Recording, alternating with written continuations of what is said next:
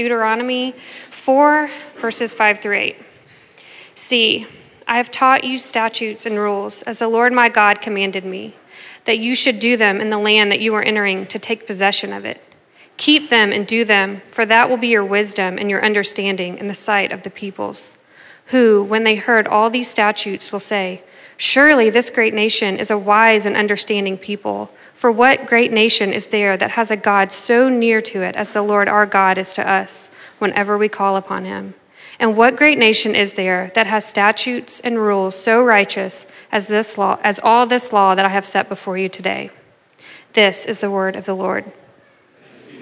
You may be seated.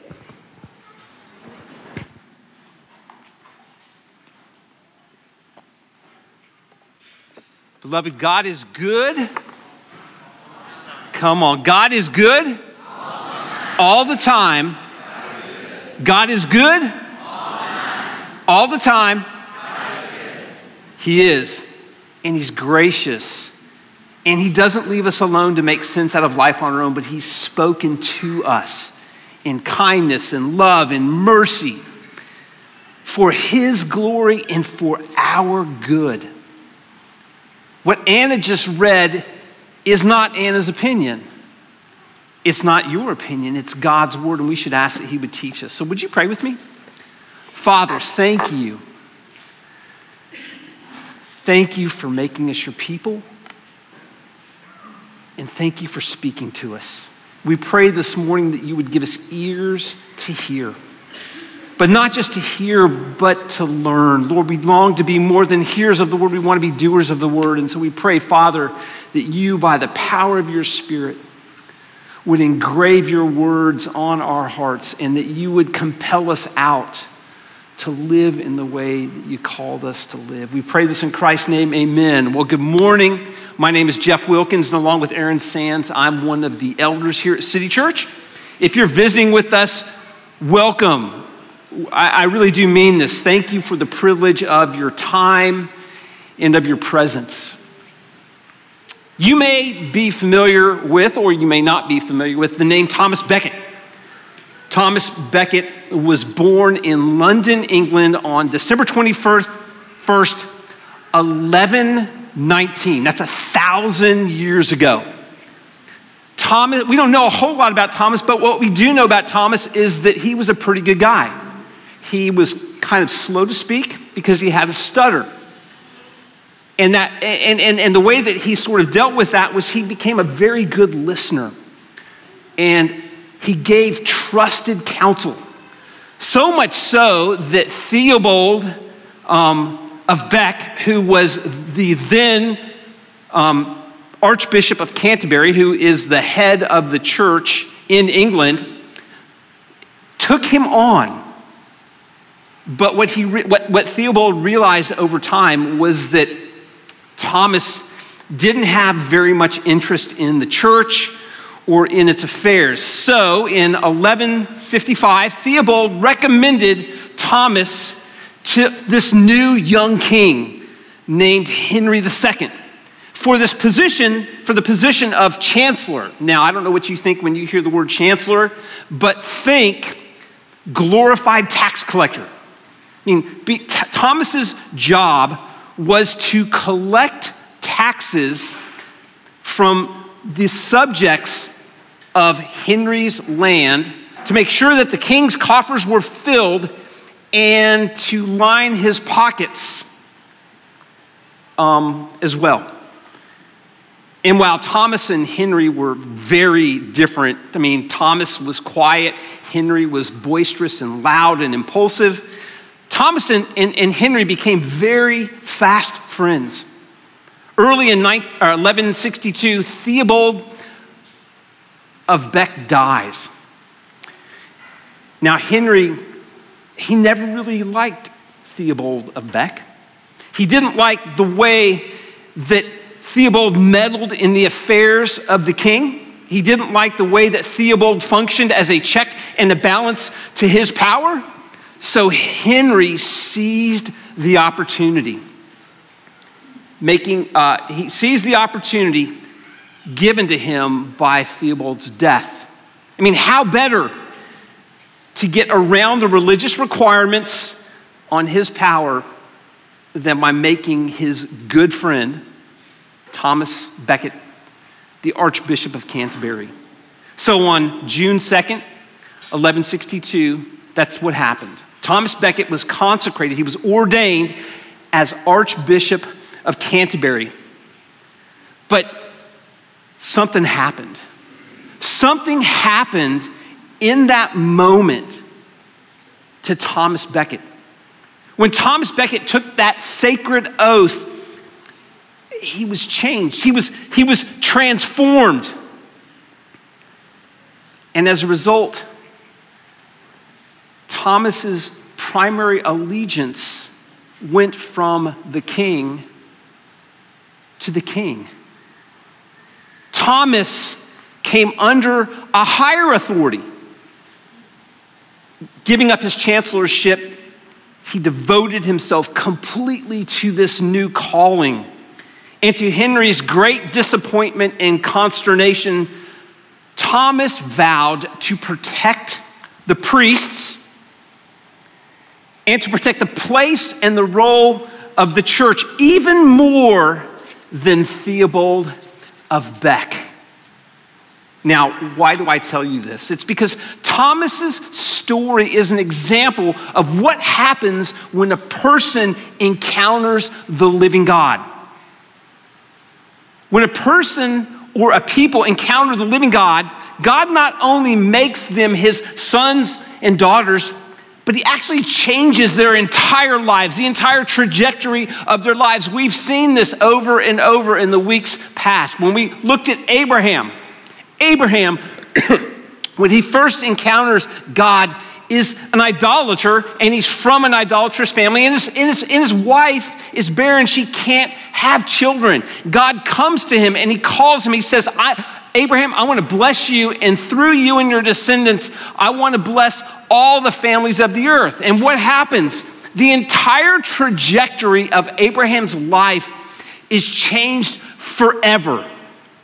He leaves his country, he leaves his kindred, he leaves his family, and he follows the call of God on his life.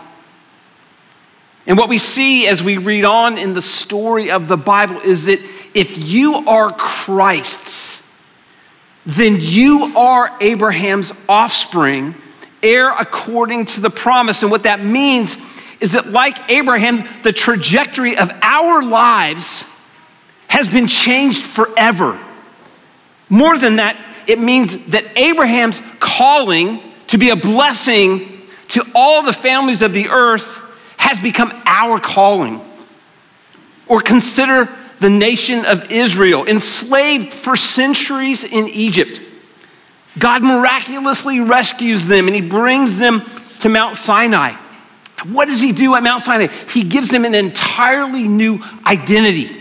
Formerly, they had been slaves, but now he calls them his treasured possession. But more than that, God changes the trajectory of their lives as well. At Mount Sinai, he both invites and commands the Israelites to partner with him in his mission to the world to be a kingdom of priests and a holy nation, pointing people like a spotlight to God. And of course, as we've talked about, those words, that, that call, is exactly how Peter describes believers in 1 Peter chapter 2. You are a chosen race, a royal priesthood, a holy nation, a people for his possession. Now, what this means is that if you are in Christ, if you are a believer, if you are a Jesus follower, you as an individual and us as a people, our trajectories have been changed forever. If anyone is in Christ Jesus, he or she is a new creation. But more than that, if you are in Christ Jesus, God has called you into mission. He has called you into his mission. What is this mission? Well, through the prophet Isaiah, God answers I will make you a light to the nations that my salvation may reach to the ends of the earth. Jesus himself reaffirms what God said through the prophet Isaiah in the Sermon on the Mount when he says to believers, You are the light of the world. Now, this fall, we're doing a sermon series called A Light to the Nations.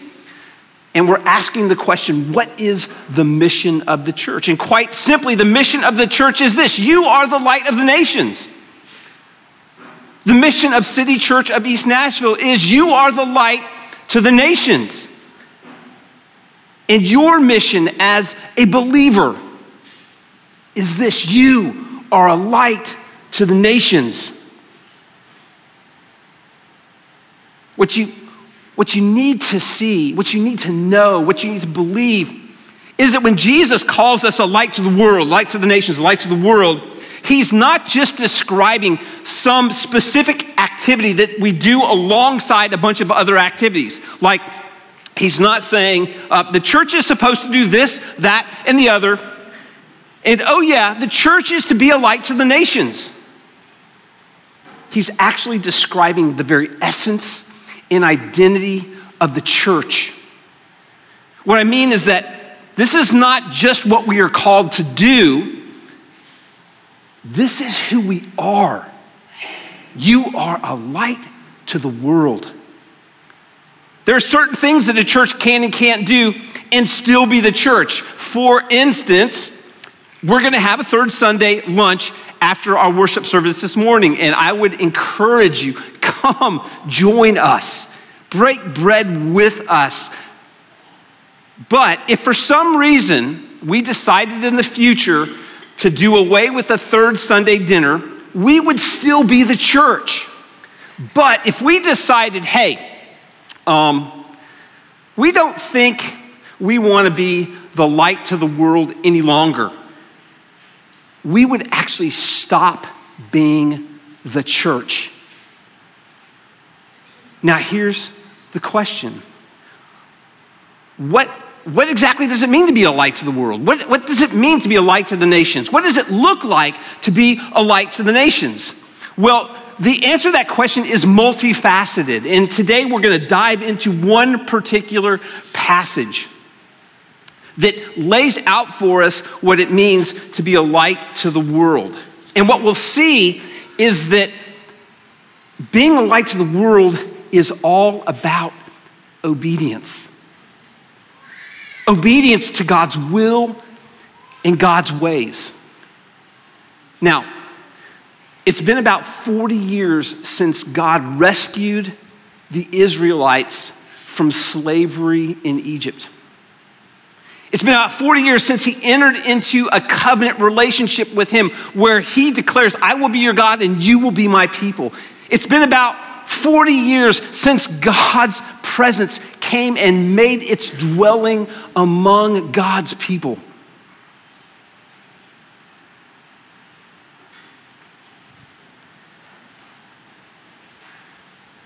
And that's inc- incredibly important to keep in mind, particularly as we think about our passage. Because our passage has a whole lot to do with the law, with obedience. And, and you might be tempted to think, that what God is saying to you is, is if you keep the law, if you keep my law, then I will save you. But that would be to completely ignore everything that's happened up to this point in Israel's story. Israel, Israel's already been saved. It's been rescued from slavery in Egypt. Israel has become the dwelling place of God. God already exists in the tabernacle, He lives within the midst of His people. And now, the Israelites are standing on the bank of the Jordan River, and, and, and Moses is preparing them as his treasured possession to enter into and take possession of God's promised land. What we see in this passage is that being the light of the world, being a light to the nations, means being a visible people. Look at verse 6. Moses is talking to the Israelites about the commandments of God. And he says, Keep them, keep God's commandments, and do them, for that will be your wisdom and your understanding in the sight of the peoples. The Israelites know that in the land, they're going to encounter and they are going to live in the midst of unbelieving peoples and nations. They know that their life is going to be lived on a very public stage, that their story is to be an open book to the watching world. They know that they're going to be under constant surveillance. They're going to be a people on display, people are going to be watching. And we see the same thing in the New Testament.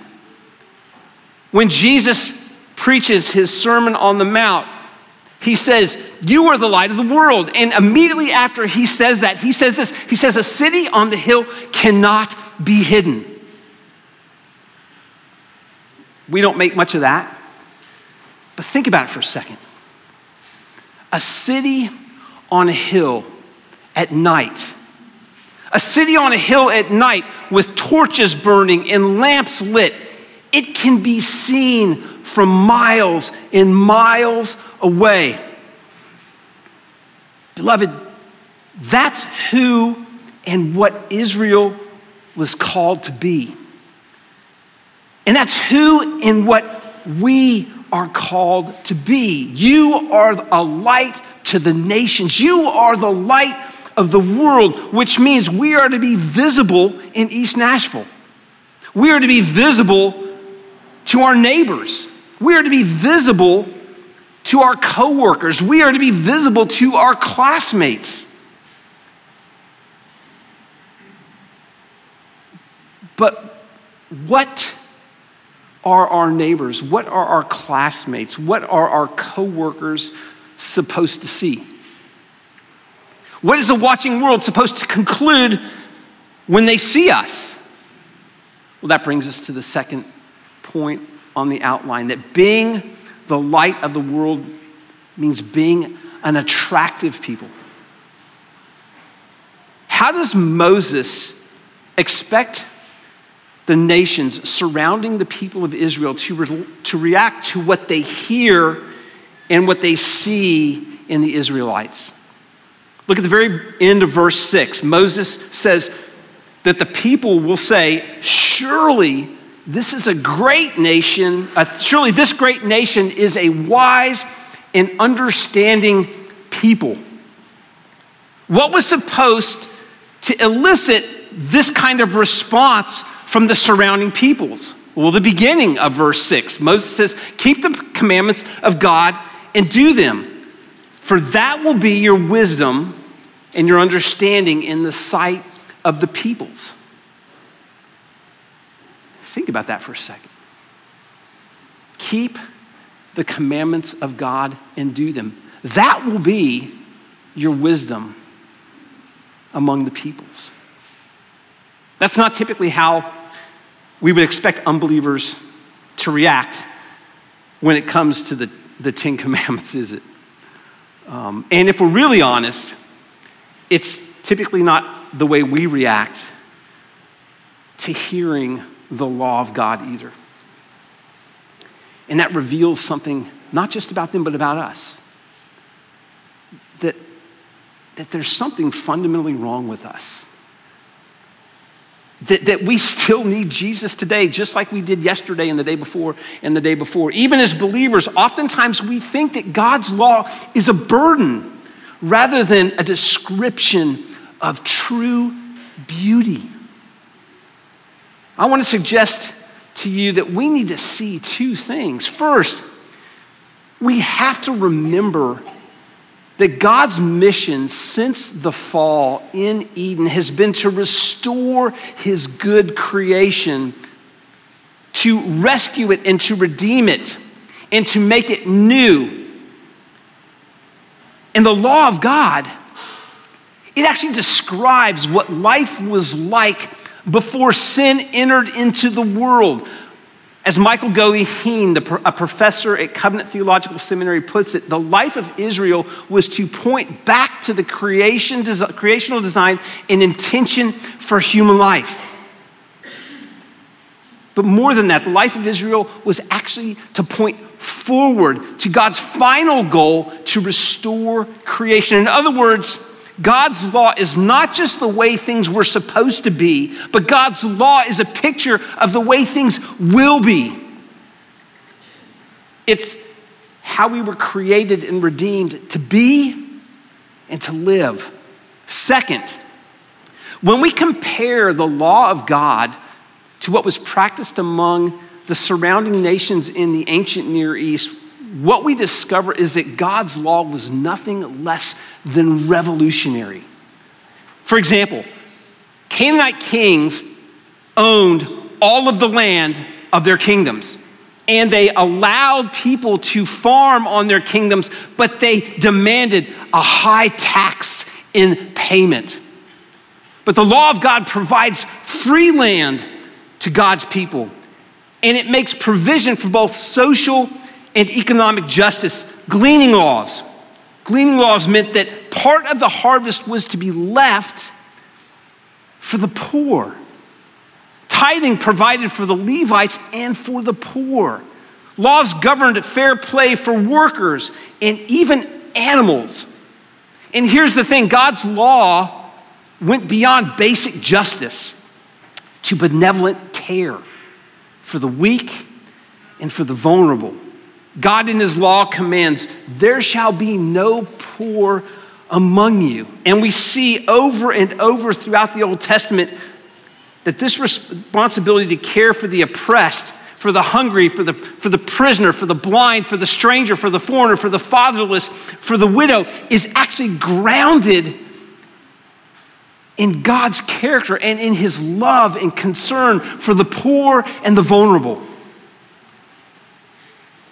And God's concern for the disenfranchised, for the oppressed, for the poor, for the weak isn't just an Old Testament phenomenon. It's, it, this isn't just something that the Israelites were called to do. This is something that we are called to do. James, in his letter, says this. He says, Religion that is pure and undefiled before God the Father is this to visit orphans and widows in their affliction and to keep oneself unstained from the world. Why does God call the Israelites to obedience? It's because the lives of the obedient, the, lives of the Israelites was to be a picture of the way life is supposed to be. It's, it's a picture of beauty. And as we see in our passage, it is intended to arouse the admiration and envy of the unbelieving peoples that live around us. But how are, how are, the, how are the nations going to see this picture? It's, it's not by us pointing our fingers and telling them they're wrong and they need to obey. In verse 6, Moses says, Keep God's commandments and do them, for that will be your wisdom and your understanding in the sight of the peoples, who, when they hear all these statutes, will say, Surely this great nation is a wise and understanding people. And then he says this For what great nation is there that has a God so near as the Lord our God is to us? Whenever we call upon him. And what great nation is there that has statutes and rules so righteous as all the law that is set before you today? Do you, do you understand what Moses is saying? Moses is saying that the nations will see our obedience, and our obedience will be a testimony to the nearness of God. You see, you can't see God you can't see the nearness of God. You can't see the presence of God. The only practical evidence, the only physical evidence, the only visible evidence of God's presence in your life and in my life is the way we live our lives loving God, loving each other, and loving our neighbor. You know this is true? In his book called Favorite Psalms, John Stott writes this non Christian people are watching us. We claim to know, to love, and to follow Jesus Christ. We say that He is our Savior, our Lord, and our friend. What difference does He make to those Christians? The world asks searchingly. Where is their God? It may be said without fear of contradiction that the greatest hindrance to evangelism in the world today is the failure of the church to supply evidence in her own life and work of the saving power of God. Hard words, but true. And then he says this he says, Rightly may we pray for ourselves that we may have God's blessing and mercy and the light of his countenance not that we may then monopolize his grace and bask in the sunshine of his favor, but that others may see in us his blessing and his beauty and be drawn to him through us. Beloved, obedience. It's how it's how we do our mission. Let me ask a couple of questions. Does the way we live our lives, both individually and corporately, does it arouse the admiration and envy of the unbelieving people around us? What might that admiration and envy look like? Are we both individually and as a community living our lives, living lives that attract the unbelieving world? How, how would you know if we are? Being the light of the world means being a visible people. Being the light of the world also means being an attractive people. And lastly, being the light of the world means being an alternative people. What I mean by that is that being the light of the world means that we need to be a counterculture. It's clear from the picture that Moses paints in this passage that the nations see something different in the people of God than they see in themselves or than they see in the people who live around them. For us, this means that we are to be an alternate, an alternate Nashville in Nashville. What does this difference look like? Moses tells us keep the commandments of God and do them. You see, what the law of God says about how we use our money and how we use our possessions is radically different than what most Nashvillians believe about money and possessions. What the law of God says about sex and about marriage is radically different than what most Nashvillians believe about sex and about marriage the law of God says about relationships and power and con- what the law of God says about relationships, power, and conflict is radically different than what most Nashvillians believe about and do with relationships and power and conflict. And what that means is that God's will and God's ways need to be more than something we simply agree with that his will and his way needs to be more than something we just talk about. It needs to be more than something that just convicts us. God's will and God's ways need to be something we actually do. James says, Don't be hearers of the word, be doers of the word. Here's the thing if the world around us looks at City Church and it looks at the people of City Church, and it doesn't see us living any differently than the rest of the people of Nashville when it comes to the way we use our money or when it comes to the way we understand and honor God's good gift of sex in marriage, or when it comes to the way we use our time and our possessions, or when it comes to the way we use our privilege, or when it comes to our concern for and actual involvement with and care for the poor and the vulnerable, then we aren't being the light of the world. We aren't fulfilling our calling. We aren't faithfully participating in the mission of God. That's the story of Israel. instead of living their lives in such a way that it drew, that, that it drew the nations to the Lord, they were drawn to the gods of the nations.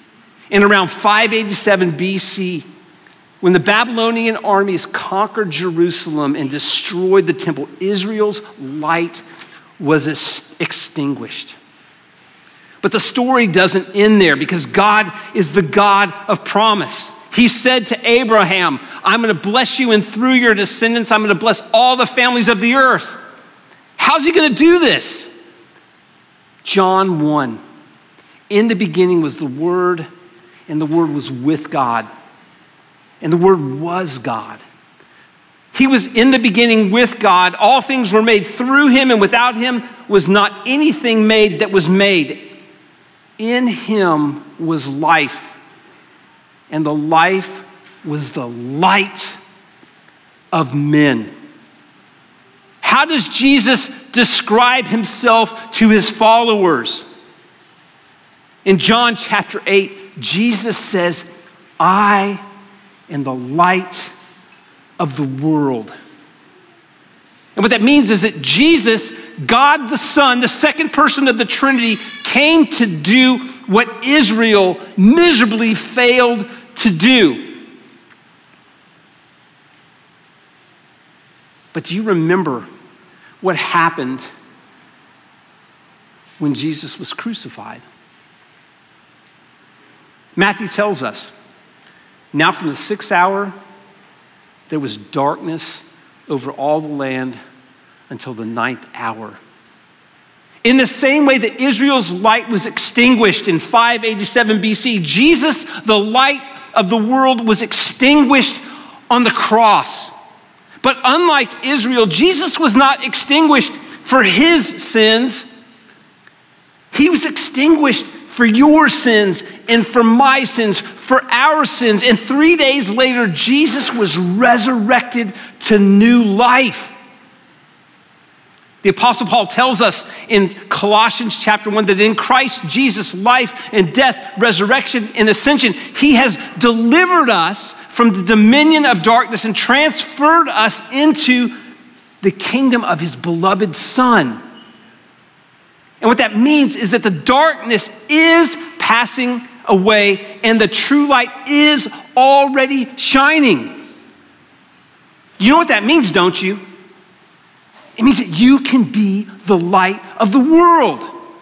Not perfectly, but you can pursue that. You can lean into that. This is why this is why Jesus can say to us, "You are the light of the world." This is what Jesus came to do and is doing through us as he dwells within us by his spirit. He came to be extinguished for our sins and he came to enable us to walk in his light as he is light and what that means for us today, right here, right now, is that we are and we can be the light of the world. We are and we can be a visible people. We are and we can be an attractive people. We are and we can be an alternative people. That's what God is calling us to right here, right now. Now, here's the last question. I'll close with this does this strategy actually work? I mean, does the way we live our lives in obedience to God's law have the kind of impact that Moses was talking about? Well, consider the observations of John Dickson in his book, The Best Kept Secret of Christian Mission. Humanly speaking, no one would have thought it possible to bring the nations to the worship of God through simple good deeds. How on earth could good deeds change a realm as mighty as the Roman Empire, let alone the whole world? As unlikely as it may have sounded at the time, Jesus' call to be the light of the world was taken seriously by his disciples. They devoted themselves to, heroic, to quite heroic acts of godliness. They loved their enemies. They prayed for their persecutors and they cared for the poor wherever they found them. And the result? Within two and a half centuries, Christians had gone from being a small band of several hundred Palestinian Jews to conquering the Roman Empire. In fact, the influence of Christian good works was so great in the fourth century that the emperor Julian became fearful that Christianity might take over the whole world. Oh, that the same could be said of us. And it can be. Jesus said, You are the light of the world. And then he said, Let your lights shine before others so that they may see your good works and give glory to your Father who is in heaven. Here's the question Do you believe him? And will you obey him? Pray with me. Father, thank you for your word. Thank you for, when, for, for calling us not just to yourself, but calling us into mission. Lord, we pray that your presence would be so real, so palpable among us that we couldn't help but, but live according to your will and your ways. Lord, we pray that you would make us a more visible people, unashamed of you, unashamed of your ways. We pray that you would make us a more beautiful people that, that, that the people around us would look at us and, and say, I don't know what they have, but I want it. And Lord, would you make us willing to be a counterculture, an alternative people? Lord, we need you to do this. And we ask you to do this in us. In Christ's name we pray. Amen.